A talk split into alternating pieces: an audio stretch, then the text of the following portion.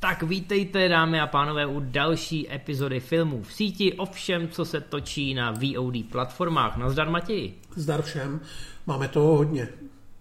Máme toho hodně, přece jenom blíží se Vánoce, eh, takže ty nadílky v těch eh, připravovaných filmech, čemu se dostaneme za chvilku, bude opravdu hodně. Nebude tam žádný vánoční film, protože já jsem teda počítal na Netflixu a těch je tam tak hrozně moc a většinou spadají do té kategorie takových těch hallmarkových, narychlo upečených splácanin, že Většina bude asi velmi špatná. To je pod naší úroveň trošku, takže my se budeme věnovat uh, mnohem zajímavějším a lepším projektům. Však uvidíte. Začneme ale typama na filmy, které můžete najít na nějakých streamovacích službách. Jsou většinou starší, ale jsou prostě dobrý a my chceme, abyste je viděli, protože nám se líbí. Takže uh, začneš ty nebo začnu já? Začnu já, já půjdu trošku zpátky. Určitě vám neuniklo, že jsme se rozloučili se Sirem Seanem Connerym a i my jsme vydali články o jeho nejlepších rolích a všude se objevily takový ty typy na to, co byste si měli pustit, abyste ho uctili. A na první dobrou, Co jsi spustil? Na první dobrou každýho napadne právě nějaká Bondovka nebo třetí Indiana Jones, možná i ta skála od B. Zkrátka ty filmy, ve kterých ten Connery byl hrozně dobrý a všichni to znají. A já jsem si teda pustil znova Hon na ponorku. To není úplně, že by to byl zapomenutý film, je to jedna z jeho slavnějších rolí. A mám pocit, jako, že by na to klidně mohl být nominovaný, ale on toho Oscara nakonec dostal za neuplatný a myslím si, že tam se zrovna Akademie trefila, že mu to dala za roli, ve který opravdu byl úžasný. Ale Hon na ponorku už jsem hrozně dlouho neviděl. A hrozně jsem si ho užil, když jsem se na to podíval, nejen kvůli Connerymu, ale obecně.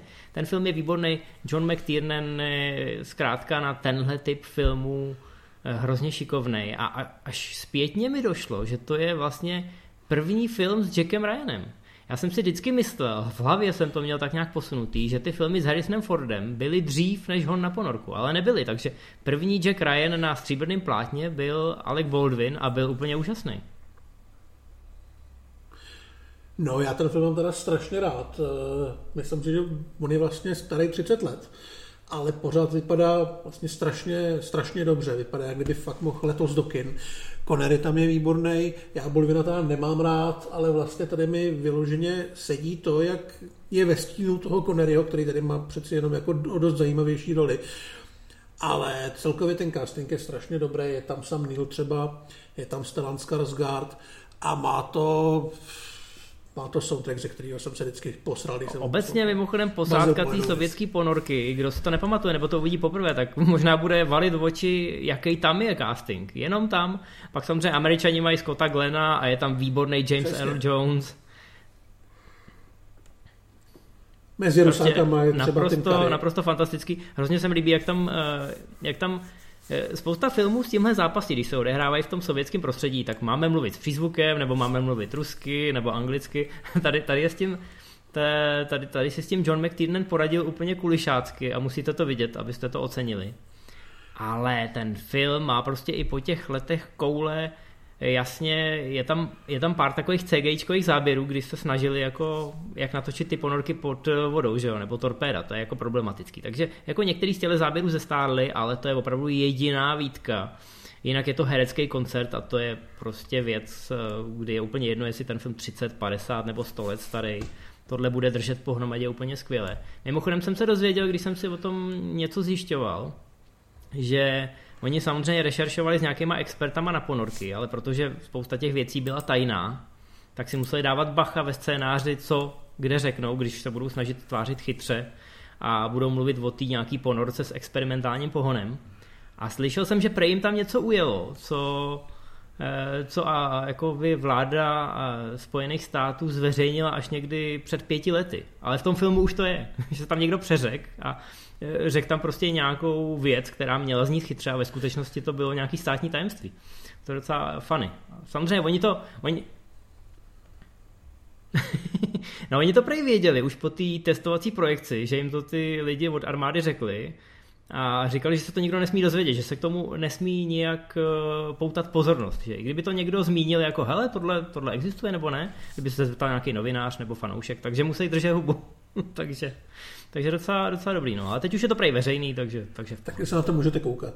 No já půjdu ještě Přesně. dál do minulosti minimálně gejově. Já tady mám western, který je velmi neobvyklý. Mám tady rychlejší než smrt, což je film, který je divný, ale tak jako správně divný. Já jsem si k němu hledal cestu několik let, protože jsem ho viděl mnohokrát a vždycky mě z nějakého důvodu fascinoval, ale vlastně jsem se nebyl jistý, jestli se mi líbí. Dneska si jistý jsem, protože eh, je to opravdu extrémní divočina a něco, co mohl natočit jenom Sam Raimi a jenom v 90. kdy si fakt jako mohl dělat, co chtěl. Byl to jeho první opravdu velký film. Už měl samozřejmě za sebou Evil Dead, měl za sebou třeba i Darkmana s Níznem, což nebyl úplně malý film, ale furt takový ten jako nižší. Tohle byla jeho první opravdu velká hollywoodská věc. A objeví se tady Sharon Stone, Gene Hackman, hrozně mladý Leonardo DiCaprio, je tam Russell Crowe, je tam Tobin Bell, eh, je tam Lance Henriksen, eh, strašně moc herců, který hráli ve starých westernech. A celý to je vlastně o městečku, kde se koná každý rok střelecká soutěž, prostě souboje a e, pochopitelně se to neobejde bez nějakých mrtvol, přijíždí tam Sharon Stone, která se z nějakého důvodu chce pomstit šéfovi toho městečka. Je to takový kouzelný brak, ve kterém se dějí opravdu šílené věci. Možná budete znát záběr, ve kterém e, Keith David vlastně nemá nemá vnitřek hlavy, že Gene Hackman mu opravdu rozstřelí hlavu na dvě půlky, nebo ne na dvě půlky. No je tam díru. dostatečně velká díra, aby tam mohl být průhled tou kamerou potom na toho Gina Hackmana. Tak a kdy, kdy, když se Raimiho ptali, jestli je něco takového možné, tak jim řekl, jak to mám kurva vědět, akorát to vypadá strašně super. Takže takovýhle přístup k tomu natáčení měl Raimi, evidentně i všichni ti herci, protože každý tady hraje opravdu strašně výraznou postavu ať už to je nějaký vysloužilý voják, nebo takový nějaký uh, střelec, který jako machruje na nějakých soutěžích, nebo nějaký uh, DiCaprio tedy vlastně hraje nějakého hrozně mladého kluka, který si strašně věří, Russell Crowe zase nechce násilí. Všichni jsou strašně jako jednoduše načrtnutý, ale hrozně to stačí.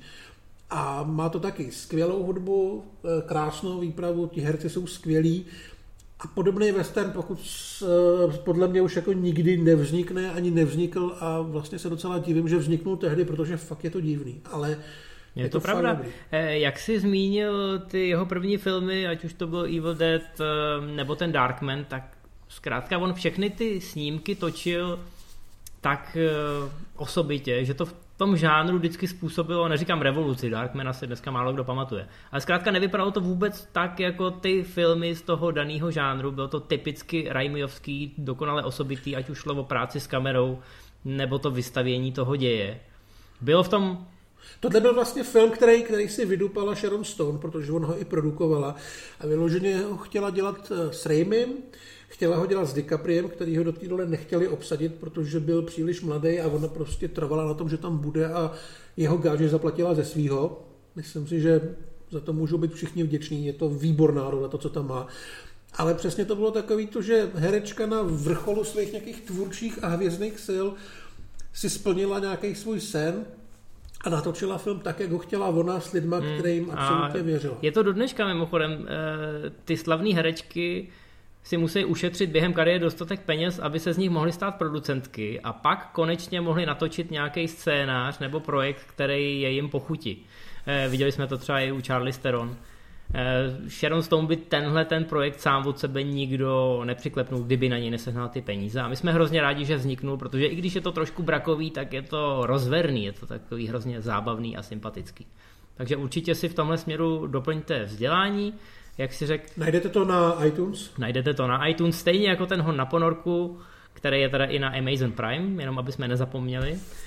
A já jdu na další film. Teď je to asi trošku vážnější téma, ale je to film, který mám v hlavě od té doby, co jsem ho viděl. A jako hrozně intenzivně. Pamatuju si, že když jsem to tenkrát v roce 99 viděl, tak mě to hodně zasáhlo. Ale rok 99 byl, řekl bych, takový jako hodně nabitej.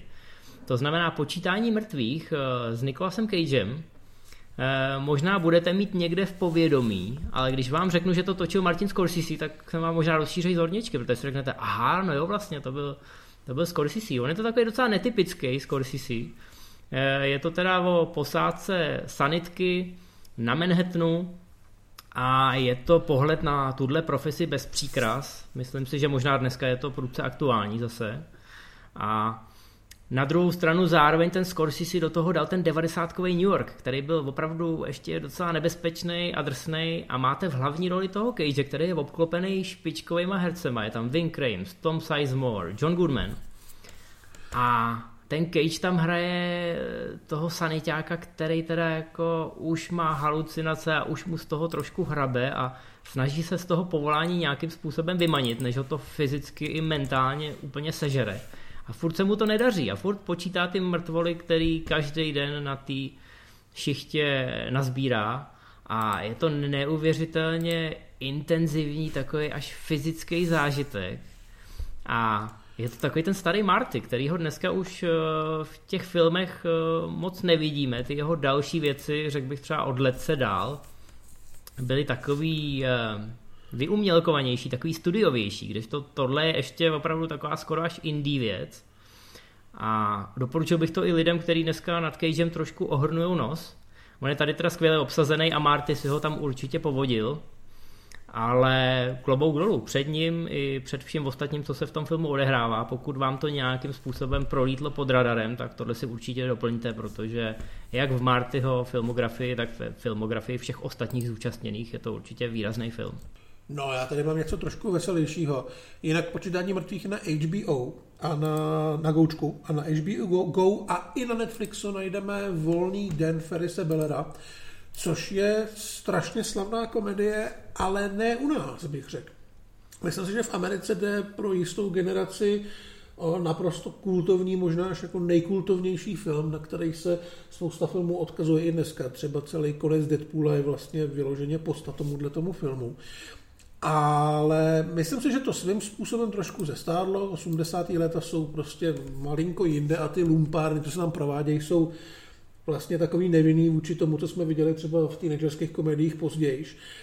Ale ten film rozhodně stojí za pozornost kvůli tomu, eh, že v těch 80. vlastně nastavil mm, ten humor Johna Hughese tam, kde ho ten John Hughes asi chtěl mít a představil světu Matthew Brodericka, kterýho já osobně nenávidím.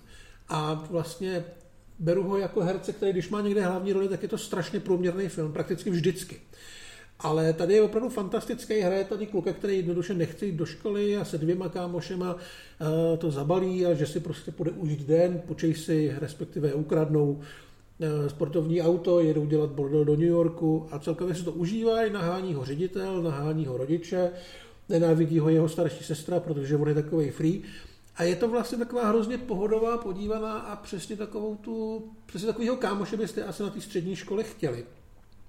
Říkám, malinko to zestárlo, už to není úplně asi aktuální tím, co se tam děje, ale podobné filmy se točí do dneška a všechny více méně, často více z tohohle toho vychází, takže je dobrý to znát. Najdete to na HBO Go, najdete to i na Netflixu, takže si doplňte vzdělání.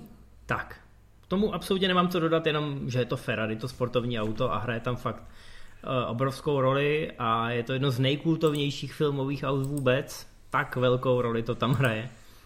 Ale jinak je to opravdu povedená, podívaná. A jsem rád, že jsme skončili uh, aspoň tu filmovou sekci tak nějak jako na pozitivní notu. Jo. Končit s počítáním mrtvých by bylo možná příliš depresivní, přece jenom díky médiím dneska počítáme mrtvý každý den mě trošku jako ta, ta gamifikace toho covidu, kdy jako každý sleduje ty statistiky jo, a kouká, jestli to jde nahoru nebo dolů. E, to je docela až děsivý, takže jsem rád, že si můžeme takhle pustit volný den Ferise Billera a všichni přijít na lepší myšlenky. Ale ty tam máš ještě seriálový typ. No, ty jsi to s tím pozitivním uh, trošku jako řekl brzo, bych řekl, protože seriál Zone Blanche, který se anglicky jmenuje, já to musím najít, protože se mi to furt plete, jmenuje se Black Spot a najdete ho na Netflixu rozhodně pozitivní podívaná není, ale je to hodně zajímavý. Je to mysteriózní detektivka, která je z Francie, odehrává se v horách, eh, myslím si, že někde u hranic Itálií a je to opravdu velmi temná a depresivní podívaná, která trošku připomíná severský thrillery, možná malinko třeba pustinu. Zároveň je napsaná tak, že každý díl je uzavřený, je tam nějaký případ nebo zločin nebo nějaký průšvih, který se řeší, ale je tam i nějaký eh, kontinuální příběh, je to opravdu velmi temný a v některých místech až hororový, protože ty lesy umějí ty tvůrci prodat. Eh, plus se tam naznačuje něco, že v těch lesích není všechno úplně v pořádku. Celý se to vlastně odehrává v malém městečku, kde z nějakého důvodu nefungují mobilní telefony a signál. Je tam šestinásobný procento vražd vůči všem ostatním okresům a místem, fr- místech ve Francii. To bude možná souviset tyhle dvě věci. Já si to myslím, no. A fakt jako je to strašně atmosférický, umí to vlíst pod kůži a velmi mě to baví. Má to dvě řady po osmi dílech, tuším. Já jsem na konci první a fakt si to užívám. A pokud chcete prostě detektivku, která se vám umí dostat pod kůži a zároveň je docela chytrá a nevybalí všechny karty hnedka na začátku, tak si myslím, že se vám to bude hodně líbit. No vida, tak to je hezký. Já si pak zjistím, kde je to městečko, protože přece jenom tady ve Švýcarsku jsem co by kamenem dohodil do Francie, tak abych náhodou nezabloudil v nějakém lese. Hele, ten les eh, v té oblasti, když jsem koukal, tak se naposledy točilo něco v 60. letech, takže ani ty filmaři tam nechtějí. ah, to je taková záhada Blair Witch. No. No, občas, občas jí to připomíná. Jeden díl je docela postavený i právě na uh, nějakých nalezených videozáznamech, který opravdu hodně připomínají záhadu Blair Witch. Do značné míry si myslím, že to byl i cíl, protože se tam pak najdou nějaké věci, které k tomu mají hodně blízko, ale nechci tady spoilerovat, ale jako právě na tu záhadu Blair Witch jsem si vzpomněl několikrát, protože ty lesy jsou opravdu místo, kde by se svodci ztratit mm. No tak krásný. Tak to jsou naše typy. Eh, zkuste to nakoukat, dejte nám do komentářů vědět, co si o to myslíte, nebo přidejte svoje vlastní, určitě vám ostatní poděkujou. A my jdeme teď na to, co nás čeká ještě ve zbytku listopadu. Dokonce jsme ani nezabrousili na ty prosincové věci, tam taky bude slušná nadílka, ale to si dáme až v příští epizodě, která doufejme přijde dřív než na přelomu eh, měsíce. No. Tentokrát jsme trošku opožděný, tak doufejme, že nám to odpustíte, ale i tak jsme tady našli pětici poměrně zajímavých věcí, které mají premiéru v následujících dvou týdnech. A začínáme s tričkem Frankem. To je věc, která je relativně se o ní nemluví zase tak moc, protože její tvůrce je spíš známý scénárista než režisér, ale co se týče obsazení a ambic, tak se tam určitě míří No, řekl bych úplně k nejvyšším místům. tak, Stříček Frank bude road movie, tuším do 70. let, ve který se na cestu k rodině vydává mladá holka a její oblíbený strejda, který v New Yorku učí na škole a je homosexuál, na což ta holka přijde a nějak se s tím celkem v klidu vyrovná, ale v oba se bojí, že zbytek rodiny to bude brát podstatně hůř. Já si myslím, že by to chtěl být takový ten lehce feel good film, jako třeba eh, Zelená kniha. Tam, teda nevím, jestli feel good je úplně dobrý výraz, ale prostě taková ta věc, co můžete pustit i těm rodičům, že to bude nenáročný, bude to o obyčejných lidech a o tom, že by k sobě měli být hodný. Hlavní roli má Paul Bettany, ale jak se říkal, za kamerou tady je slavný scenárista Alan Ball, který dělal třeba americkou krásu, ale zároveň dělal třeba Banshee, což je podle mě strašně nedoceněný seriál, o kterém si asi budeme brzo povídat. Jasně, tu holčinu hraje Sofia Lillis, kterou jste mohli vidět v, v To. Mm-hmm. To je taky velmi šikovná.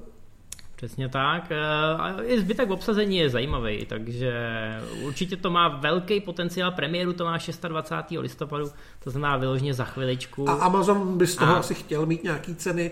Já se trošku bojím, že ten film je až příliš malý a příliš velká taková sázka na jistotu, aby to opravdu nějak extrémně uspělo. Ale zatím jsem ho neviděl, třeba příjemně v tomhle překvapí a posune se dál. Bol psát umí, doufejme, že umí i režírovat. A mohlo by to být velmi fajn drama. Mně se líbí, že premiéru to má na díku vzdání, což je tradičně ten svátek, kdy se ty rodiny scházejí a kdy to pnutí vystupuje na povrch, protože se všichni musí sejít u jednoho stolu a povídat si o věcech, ať už je to politika nebo sexuální orientace některých příbuzných. Takže si myslím, že, že to načasování je svým způsobem geniální. No, pak tady máme Netflixovskou věc, americká elegie, tam ten útok na Oscar je podle mě jasný. A myslím si, že není úplně bez šance. Je to nový drama Rona Howarda, který dělal třeba Čistou duši. Hrajou v něm Glenn Close a Amy Adams a je to vlastně o třech generacích, který žijou uh, tak trošku odříznutý od těch velkoměst, v nějakých horách, kde ten život není úplně snadný a o tom, jak ten nejmladší z té generace musí vlastně najít si svoje místo v životě, navzdory tomu, že maminka má trošku moc kladný vztah k drogám a babička je sice cool, ale hodně stará. A vypadá to dobře, vypadá to, že to nebude úplně lacený doják, že by to mohlo být docela drsný drama a Glenn Close tady toho Oscara fakt chce. A Ale... nebude mít asi nikdo problém s tím, že, že by ho měl dostat, protože ona žádného ještě nemá. Ono je to podle extrémně úspěšné knížky. Už jsem slyšel některý brzký ohlasy, že ten film není až tak radikální jako ta knížka, ale nechme se překvapit. Na druhou stranu každý to doporučuje, že je to taková dobrá sonda do toho Rust Beltu, to znamená do toho nej, nejvíc hardcore venkova těch redneků, který samozřejmě volili toho Trumpa a ke kterým ty lidi z těch měst nemají vztah, proto je ta Amerika dneska tak rozdělená. Že jo? Nebudeme mhm. zabíhat příliš do politiky, ale prostě je tam velký rozdíl, velká propast mezi lidma z měst, vlastně z toho východního i západního pobřeží Ameriky. To jsou ty modré zóny, demokratický, a pak ten prostředek, eh, na který se v tom Washingtonu často kouká skrz prsty a tam teda jako vedou ty republikáni a tam se ty republikáni volej generaci za generací, bez ohledu na to, kdo sedí v Bílém domě a jaký tam vyvádí z kopičiny.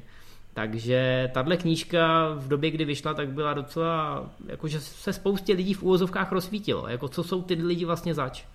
Protože je třeba eh, ty lidi z těch modrých států osobně neznají, že jo, a nemají k ním žádný vztah. Takže jako v tomhle směru eh, si myslím, že i to navázání toho společenského dialogu bude velká berná mince, co se týče těch Oscarových šancí. No a Amy Adams ta se tam do toho evidentně hodně opřela.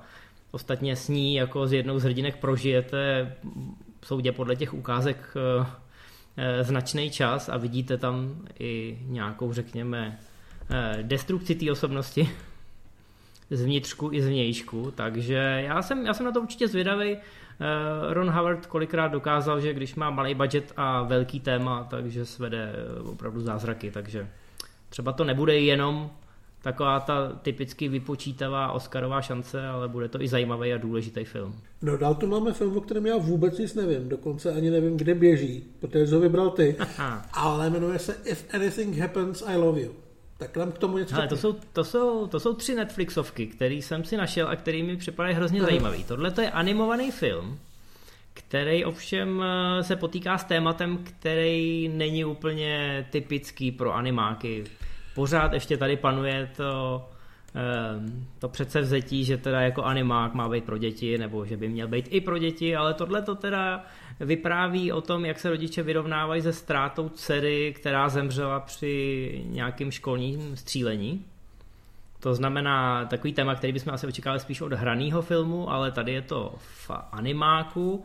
Trošku mi to připomíná, samozřejmě jsem to ještě neviděl, neviděl jsem ani žádný recenze, ale když jsem tak projížděl ty upcoming věci na Netflixu, tak tohle mě okamžitě zaujalo jak tou uh, ruční animací, tak tím, že mi to připomnělo tu loňskou věc o té uh, moje ztracená ruka, jestli si vzpomínáš. Jo, vím, co řešili jsme to, říkal, to, jestli to je něco podobného. Řešili jsme to tenkrát v MZ Live a to jsou témata, které prostě běžně nevidíme, ať už v animácích nebo v hraných filmech, ale ten animák tomu zase Eh, může propůjčit takovou až abstraktní formu, něco, co si zkrátka jako debitant v hraném filmu nemůžeš dovolit, protože na to nemáš peníze, takhle nakreslit to můžeš. Takže jsem na to hrozně zvědavý, jak se s tím tématem popasujou a je mi to nějakým způsobem sympatický, tak jsem na to chtěl upozornit. Třeba to bude špatný, třeba je to jenom laciná vějíčka eh, a bude to nakonec hrozně banální, ale pro mě je to takový černý Petr v těch dnešních typech a uvidíme, jak to dopadne. No já ti naruším tvojí hegemonii Netflixu jiným animákem. A to je Wolf Walkers, film, na který já se strašlivě těším. Po, bude na Apple TV a je to animák od Toma Mura, který dělal uh, Brandna a tajemství Kelsu a uh, jak se sakra jmenuje ta druhá věc, která je ještě mnohem lepší. Teď mám sakra okno. Hmm. No, Píseň moře. Píseň moře, no jistě, vypadá, to si taky doporučoval. Vypadá to, vypadá to hrozně krásně. Eh, bude to taková ta irská fantazy, ve který se eh, lovec vlků a jeho dcera vydávají zlikvidovat poslední vlky k nějakému městečku, kde ty vlky nemají rádi, ale zjistí, že některý ty vlci jsou v podstatě bytosti, které jsou, když jsou zhůru lidmi a když spějí, tak se mění ve vlky Trošku se to zkomplikuje, když i ta dcera toho lovce zjistí, že mezi ně taky patří a vypadá to prostě jako takový ten lehce fantazy, dobrodružný doják, přesně jako ta píseň moře. Tom Moore točí filmy, které opravdu vypadají naprosto unikátně, z něj naprosto unikátně, obvykle mají skvělou hudbu. A podívejte se na trailer, který když se od před pár dny objevil na Moviezone, tak myslím si, že sbíral docela nadšený reakce. A já od toho očekávám opravdu hodně, protože tenhle styl mě jednoduše baví, baví mě to mystično, se kterým ten Moore v těch svých filmech pracuje, baví mě i to téma, myslím si, že by to mohlo být hodně hezký a hodně dojemný a že by to mohlo být jak pro možná trošku starší děti už, ne úplně pro ty malinký, tak i pro jejich rodiče, že by to fakt mohlo být hmm. dobrý. No vidíš to, to je krásný, takový nečekaný typ. No, já se zase vrátím na Netflix. E, zaujal mě tam film, který se jmenuje The Beast, což je velmi generický název. Taky bylo docela ale... těžký ho najít potom. ano, je to italská produkce, ale hned jak se spustila ta ukázka, víte, když scrollujete a zaseknete se na tom obrázku, on se rozjede a vy si řeknete, OK, dám tomu šanci prvních 10-15 vteřin bez zvuku. No musím říct, že pak jsem si ten zvuk pustil a dokoukal jsem celou tu ukázku, protože ve zkratce je to takový italský Taken. Přijde mi to hodně nekompromisní, hodně brutální a zase, mohlo by to být naprosto banální Bčko a laciná kopírka toho Nísnova naštvaného taťky, ale možná, že nebude a vyklube se z toho hezký malý akčňák, který nenutně musí pocházet z Hollywoodu, ať už z toho amerického nebo francouzského. Já budu hrozně rád, když mě Italové příjemně překvapí.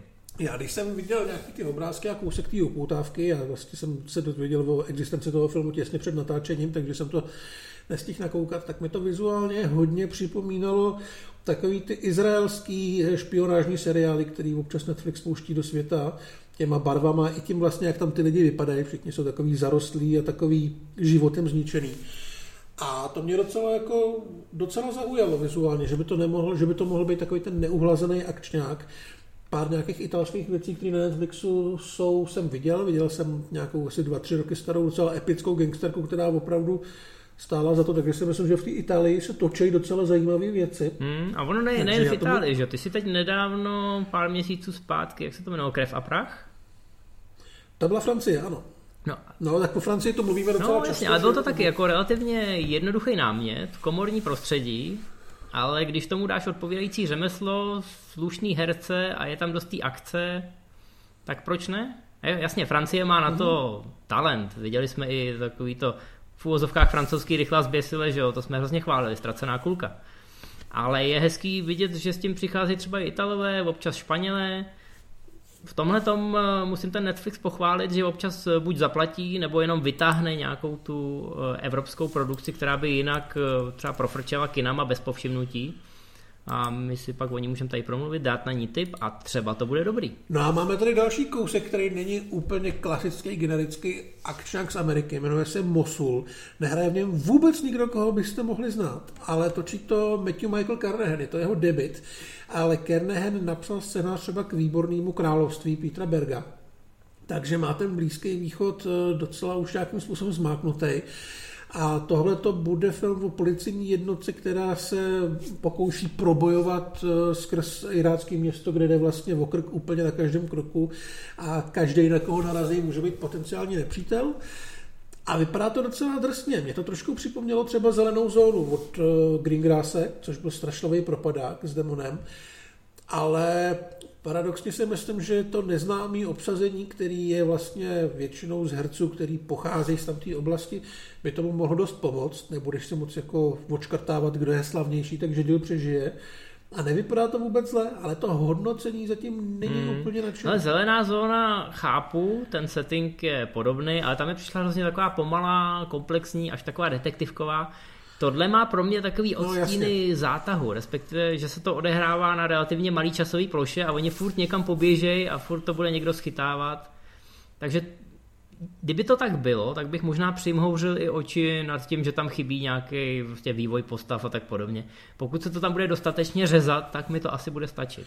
Já teda se právě obávám z té upoutávky, jsem neměl pocit, že by to mělo být nějaký akční nářez ale rozhodně to vypadá zajímavě už kvůli tomu prostředí, už kvůli těm neokoukaným hercům, i kvůli tomu, že to pravděpodobně nebude věc, která by měla nějaký Bčkový ambice, co se týče nějakého příběhu a sdělení.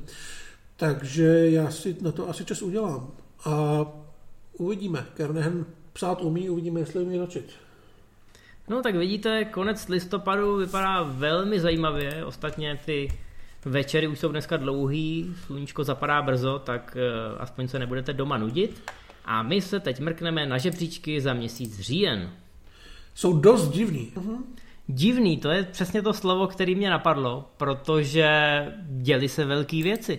Já vím, že v říjnu je Halloween, ale nevěděl jsem, že to všichni vezmou tak od podlahy, že tenhle ten svátek eh, eh, se promítne i do těch ratingů za celý měsíc, takže je to fascinující. Můžeš to rovnou odstartovat, co frčelo ve světě. No ve světě to ještě úplně divný není, protože na Netflixu se o první místo eh, mezi filmy dlouho bojovalo a tam to byla Enola Holmes a Habio Halloween. Takže eh, Millie Bobby Brown versus Adam Sandler a nakonec to ve světě vyhrála Enola Holmes. My jsme ten film úplně asi nevychválili, ale Netflix evidentně ví, co dělá. Má prostě další hit, má nadstartovanou potenciálně další sérii, protože očividně těch eh, dílů by chtělo ji asi mít víc a pravděpodobně budou, protože se na to kouká. Habio Halloween skončil na druhém místě, ale bylo to těsné. To je fascinující, bylo to Aha, těsný, jo. Jako jasně, je to Sandler, pořád ještě na tom Netflixu nějakým způsobem funguje a oni, nemělo to premiéru na Halloween, ale asi dva týdny předem. Ale stejně. Viděli jste ty ukázky, kdo si to dobrovolně pustí? Odpověď budeme mít za chvilku, až budeme řešit americký žebříčky. Ono to teda nemělo ani zas tak zlý recenze venku, jo? že uh, já jsem ten film viděl, já ho recenzoval, já jsem u něj trpěl místo vás, jsem něco jako Ježíš. Ale ty recenze nebyly vyloženě pozitivní, ale chválila se tam taková ta hravost a ta family friendly, taková nějaká atmosféra a podobně. Nevím, já si myslím, že do toho hodně promluvil právě ten fakt, že to je halloweenský film a že to je film k tomu svátku a takhle podle té prostě strašně tupá. Já jsem viděl americké titulky, jakože je to nejlepší Sandlerův film od, já nevím, vodonoše. A pak jsem si přečetl tvoji recenzi a viděl jsem tam teda jako docela nesrovnalosti. No. Ale já ti věřím, takže proto jsem na to nekoukal. Jo, já nevím, jako k tomu Vodonošovi to má asi blízko tím, že on tam hraje napůl mentálně slabšího jedince, který má termosku a v ní vozí polívku. Já nevím, prostě jsem na to asi starý. Já mám Sandlera rád, mě baví i většina těch jeho ostatních komedí, tak třeba to s tou Jennifer Aniston jsem jako dokoukal, nebolelo mě to, bylo to v pohodě. Jo, jo, jo to je pravda, to, to, to bylo jak Ale tak, tohle bylo no. takový jednoduchý. To je jedno, nejsme tu od recenzí. Uh, no, takže jdeme k seriálu, což je Emily in Paris, což je jednoduchý seriál. Hrozně to je, já jsem to demenční. samozřejmě neviděl, protože tam hraje... Já jsem to viděl, protože moje manželka jo. má ráda sex ve městě. To se právě chtěl se zeptat, jestli to je sex ve městě pro novou generaci ne, z Paříže ne, s ne, hloupější ne, hrdinkou. Ne. ne, ale uvědomil jsem si přitom, jak, jak hloupej někdy sex ve městě byl, že kdyby vzniknul dneska, tak by to podle mě ten tvůrce dostal o poznání víc sežrat. Protože přesně takový ty ty banalitky a takový to, hele, francouzi uh, mají úplně jinou kulturu, což jako ano, ale jako nesnášejí američani pro tohle a tohle a dělají tohle a tamto. Prostě takový ty zjednodušení. Těch byl i sex ve městě plný, ale aspoň to tam nějakým způsobem ještě dokázali zaobalit a hlavně jeho hrdinky byly trošku starší. Už měli normální zaměstnání a měl si nějaký pocit občas, že jako dokážou být funkční lidský bytosti. A to jsem u Lily Collinster neměl ani vteřinu v tomhle seriálu. A dějou se tady věci, které myslím si, že v Saturday Night Live by se parodovaly opravdu před 20-30 lety. A dneska už jenom jako na to koukáš a přemýšlíš nad tím, jestli je to ta parodie, nebo jestli to myslí vážně. Jo, ale bohužel teda to myslí vážně. Už tomu samozřejmě odmávli druhou sezónu, protože to má úspěch úplně všude ve světě. To je všichni se evidentně rádi smějou americký influencerce, co přijede do Paříže eh, poučovat žabožrouty o tom, jak se mají dělat sociální média. A je to přesně tak děsivý, jak si dovedeš představit, že to je. Já bych to nějak jako uzavřel s tím, že nejsme cílovka. Nejsme ani zdaleka cílovka, proto jsem si teď tady jako ulevil. Vím, že moje manželka tuhle epizodu nikdy neuvidí a to, že se jí to jako, ona přiznala, že to není nic speciálního, že to je přesně taková ta kulisa. Jo? Možná, že pro spoustu lidí je tohle přesně ta kulisa. Přesně víš, co se tam bude dělat, eh, směj se těm vtipům, protože jsou přesně ty vtipy, které si očekával, že tam budou. Nevím, no, pro mě to není žádný přínos v eh, žádný kinematografii v jakýkoliv formě, kterou vyznávám a uznávám, takže smůla. To bylo, to bylo až ošklivý. ale naprosto ti rozumím. Tak, uh, jdeme na HBO. Na, yes. Tam máme mezi filmem Pixarovku Frčíme. Už jsi viděl? Ještě jsem ji neviděl, ale vrací se sem tak trošku jako bumerang pořád do těch žebříčků. Tak jako já myslím, že to je vděčný, já tomu rozumím, já ten film nějak extra nemusím, přišel mi, že zdaleka nevytěžil svůj potenciál tak, jak mohl, ale furt je to Pixar, tam to řemeslo hmm. jednoduše umějí, ať už točí cokoliv. Takže... Mně se to tematicky líbí, ale moc se mi nelíbí ten design na to prostředí, takže bych se do toho musel trošičku, trošičku nutit. Ale věřím, že to je dobrý. Co se týče seriálu, tak ve světě na HBO hra o trůny, lidi jsou zavřený doma, takže si dávají velký seriál. Znova a znova a znova a znova. Tak, Amazon, konečně nějaká změna. No, tak tady máme na prvním místě Neviditelnýho, což je vlastně letošní film. Eh, vzhledem k tomu, kolik jsme jich letos viděli, tak můžeme říct, že je jeden z těch nejlepších. Hmm. Ne, ale opravdu Neviditelný je velmi povedený, chytrý horor za hodně málo peněz, který já jsem si velmi užil. Užil si ho dokonce i Karel R., který na horory zásadně nekouká a říkal, že z toho byl velmi nadšený. Je to samozřejmě nová verze klasického příběhu o neviditelném muži, ale velmi upravená pro 21. století a já si myslím, že ideálním způsobem. A jsem rád, že ten film má vlastně úspěch i tady, protože on sice ty kina stihl, stihl tam vydělat solidní peníze, ale ten covid eh, si myslím, že trošičku zabránil tomu, aby z toho ještě pár desítek milionů bylo. A je to mrzutý, ale je vidět, že ty lidi si k tomu našli cestu, že ta šeptanda tam fungovala, ty kvality se prodaly. Což je skvělý, protože když vznikne takovéhle projektu do budoucna víc, tak jedině dobře. Tak u seriálu tam je pořád Yellowstone, pořád to frčí. Další Karlova oblíbená věc. Po každý slibujeme, že se na to konečně začneme koukat a Zatím k tomu nedošlo, ale já si to šetřím, ono to, já taky. ono to bude dobrý. Akorát se musím vyhýbat... Slyšel jsem, eh, slyšel jsem, že tam je vynikající Kolhauser a Kolhauser nebyl nikdy, nikdy vynikající. Byl vynikající jsem... v prvním Riddickovi, v Pitch Black. OK, no, ale protože měl dobře napsanou roli, jo, ale jinak, zmetka, no. jinak si myslím, že to je herec o jehož kvalitách a schopnostech pochybujeme už 20 let, ale tady je prý opravdu výborný. No, já se akorát musím vyhýbat spoilerům, protože mám pocit, že v poslední sezóně se nějaký udály a skoro Viděl jsem jeden headline, kde, kde mi bylo něco naznačeného a od té doby se tomu vyhýbám ještě o poznání víc, protože nechci schytat nějakou zbloudilou kulku.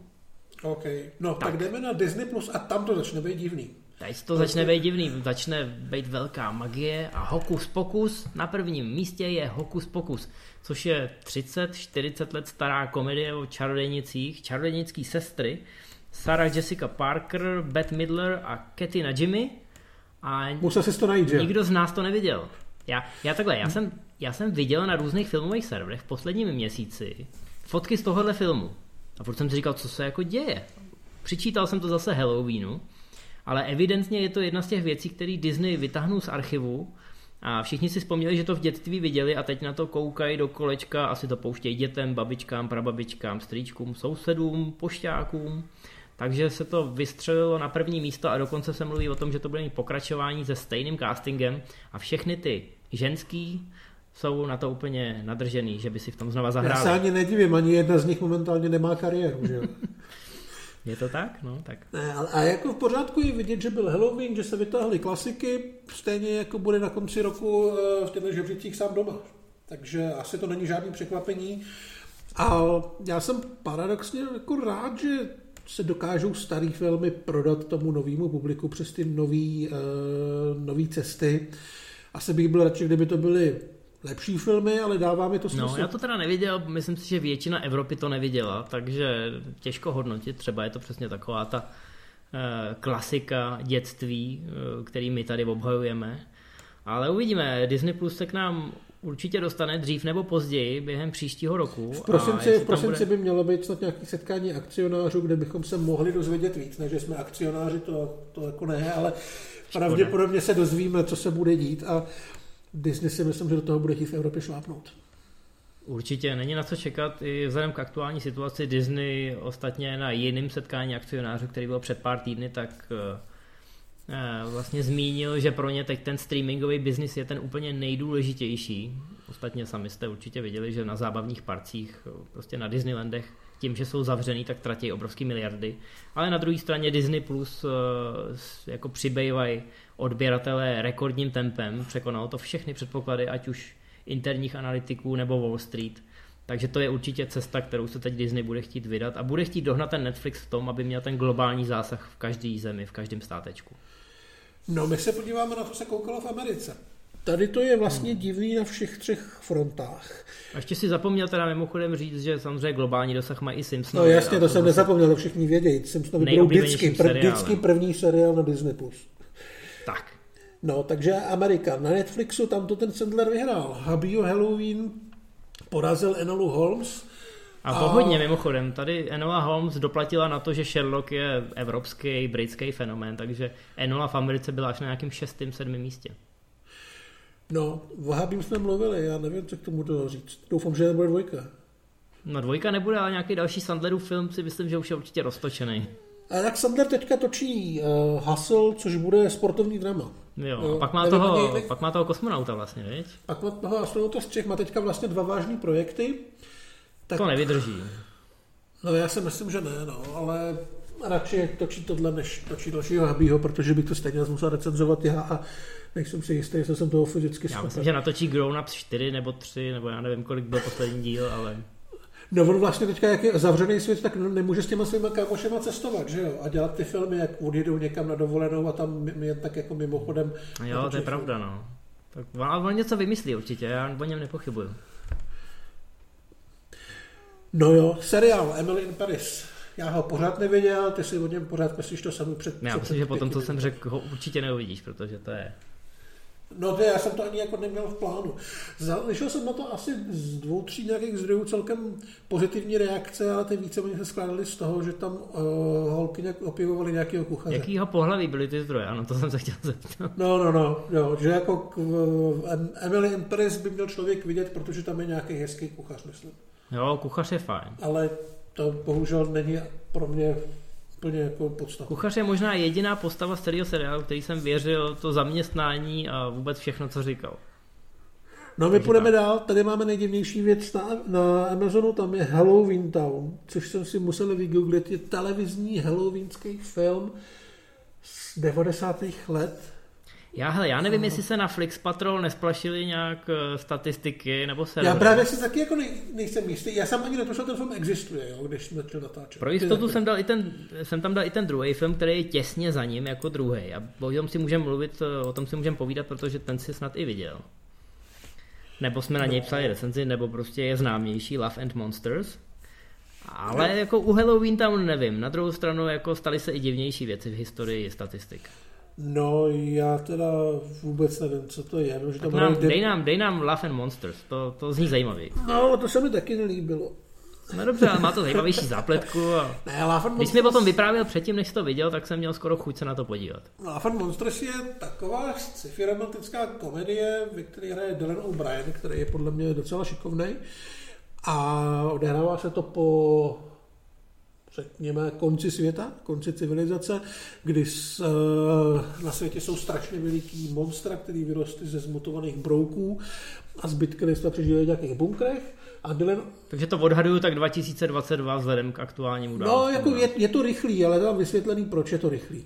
Jo? A Uh, Dylan O'Brien žije v bunkru s pár dalšíma lidma, je to takový sympatický bambula, nic moc neumí, ale všichni ho mají rádi a zjistí, že jeho láska je o nějakých 100 kilometrů dál taky schovaná, takže vyrazí do světa, že ji půjde najít a musí se naučit přežít. Toho učí Michael Rooker nějaká malá holka. A mě to fakt jako hrozně moc připomínalo Zombieland, akorát bez té lehkosti, bez uh, té nápaditosti. Není to jako vůbec špatný, ale furt, když jsem to koukal, tak jsem si říkal, to už jsem viděl tam a tohle je evidentně vykradačka tohohle momentu nebo téhle postavy. Dobře to vypadá, je to slušně odehraný, ty monstra jsou v rámci možností fakt pěkný, hmm. triky trošku slabší, ale nějak jako unešený jsem z toho nebyl, přišlo mi to takový No, že když se na to celou dobu koukal, tak jsem si říkal, že bych se radši pustil znovu ten Zombieland. No ale bude ten kluk hrát v něčem jiném než post-upu, protože on hrál toho bludišťáka, ne? V Maze Runner, ne? Já nevím, jak se to teď jmenuje v češtině. Jo, jo, jo, ale on hrál, on hrál pak i, což teda není post-upo, to je spíš apo, on hrál uh, v tom Bergovi, jak tam hoří ta obří ropná plošina. Jo, Deepwater Horizon. No, ale tam se ztratíš, no. tam jsou všichni od vole a vypadají stejně. Jasně. Ale teďka by měl mít, je to teda zatím v jednání, by měl mít druhou hlavní roli v tom novém Bayovi v ambulanci, vedle Jacka ah, No tak to, to, zní docela, to zní docela zajímavě. A on hlavně teďka dlouho nehrál, protože při natáčení posledního toho Maze Runnera, myslím, že ho nějak srazilo auto a bylo to s ním jako velmi špatný. Já vím, já vím. No a pak měl, pak měl nějaký ten ak- akčták podle Vincenta Flina, který byl prostě nezajímavý, nikdo na to moc nepřišel, Michael Keaton tam hrál. Je to tak nezajímavý, že se nepamatuju, jak se to jmenovalo. Hmm, no tak snad se, snad se nějak vrátí. Já hele, ještě před eh, deseti lety bych řekl, že hrát hlavní roli nebo vedlejší roli ve filmu Michaela Bay to ti může vzkřísit kariéru. Teď si úplně jistý nejsem. No jasně no. Ale zase ten projekt vypadá docela zajímavě. Nebude to asi počítání mrtvých, ale ambulance jsou cool. No jasně. Tak, seriály Yellowstone, tady se nic nemění už několik měsíců, takže my to samozřejmě Kevinu Costnerovi přejeme. Jdeme na Disneyho. Hokus pokus, znova proběhla magie. V Americe je to asi ještě mnohem, eh, mnohem zásadnější, tam to udělalo většinu těch čísel, ale tím, že Disney ještě není ve většině zemí v Evropě, tak ovládne i ten světový žebříček. Možná, že se to za rok změní a my budeme víc do těch statistik promluvat, ale teď ta Amerika diktuje ty trendy. Což se samozřejmě odráží i v seriálech, kde je žluto a jsou tam Simpsonovi.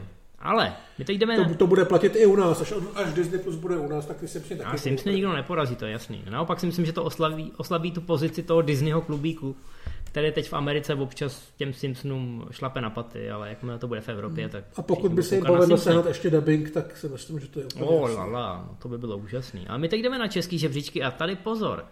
My Češi se většinou nehodláme držet těch světových trendů, ale my udáváme trendy vlastní.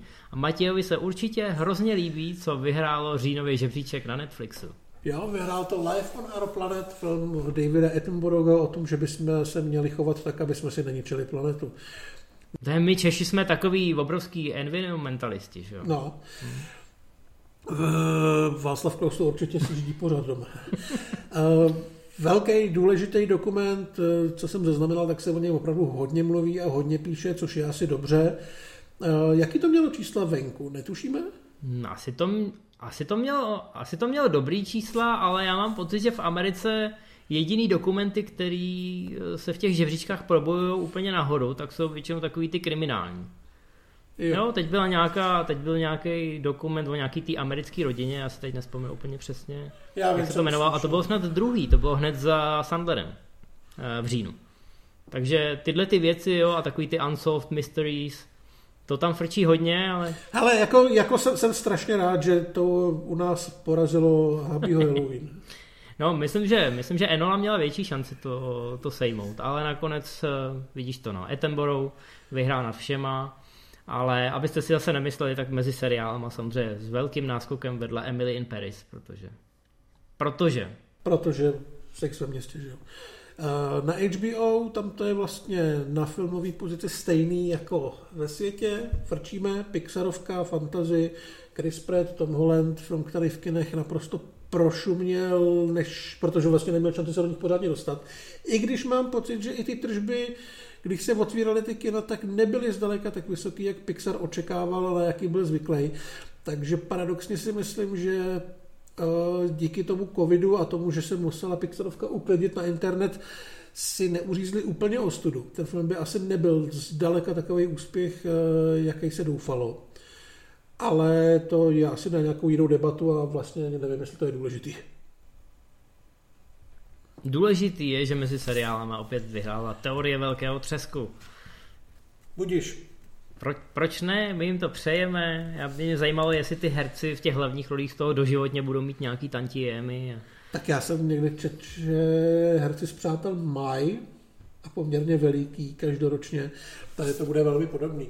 Já jsem vlastně teorii Velkého třesku dokoukal asi dva měsíce zpátky, čistě proto já jsem si to chtěl očkatnout. To byla to taková ta věc, která mi může běžet na tabletu, když u toho něco dělám a třeba vařím nebo něco uklízím. A tak jako jsem to dokoukal a nikdy v životě si to znovu nepustím. Ale chápu, že když to má 11 sezon, tak eh, to jako ta kulisa funguje naprosto ideálně, stejně jako ty Simpsony. Myslím si, že pro spoustu lidí je to jeden z argumentů, proč držet to předplatný, to HBO. Ostatně Netflix eh, po těch velkých seriálech, dokud mu je ta konkurence dávala za velmi tučný peníze, tak samozřejmě taky hrozně bažil. Vy z těch 100 milionů dolarů za to, aby si ještě o jeden rok díl mohli podržet přátele.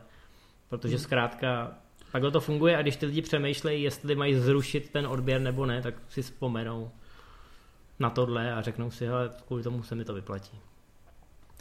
No. no, pokud nejste jedni z těchto lidí, tak samozřejmě určitě vezmete za vděk tím, co jsme vám dneska prozradili, ať už to jsou naše typy, nebo ty nadcházející zajímavé projekty na VOD. My se na vás budeme těšit ještě před Vánocema, doufáme, že ten další díl stihneme někdy z kraje prosince, protože už tam jsou zajímavé věci. No a do té doby koukejte na filmy, streamujte a opatrujte se. Ciao. Ciao.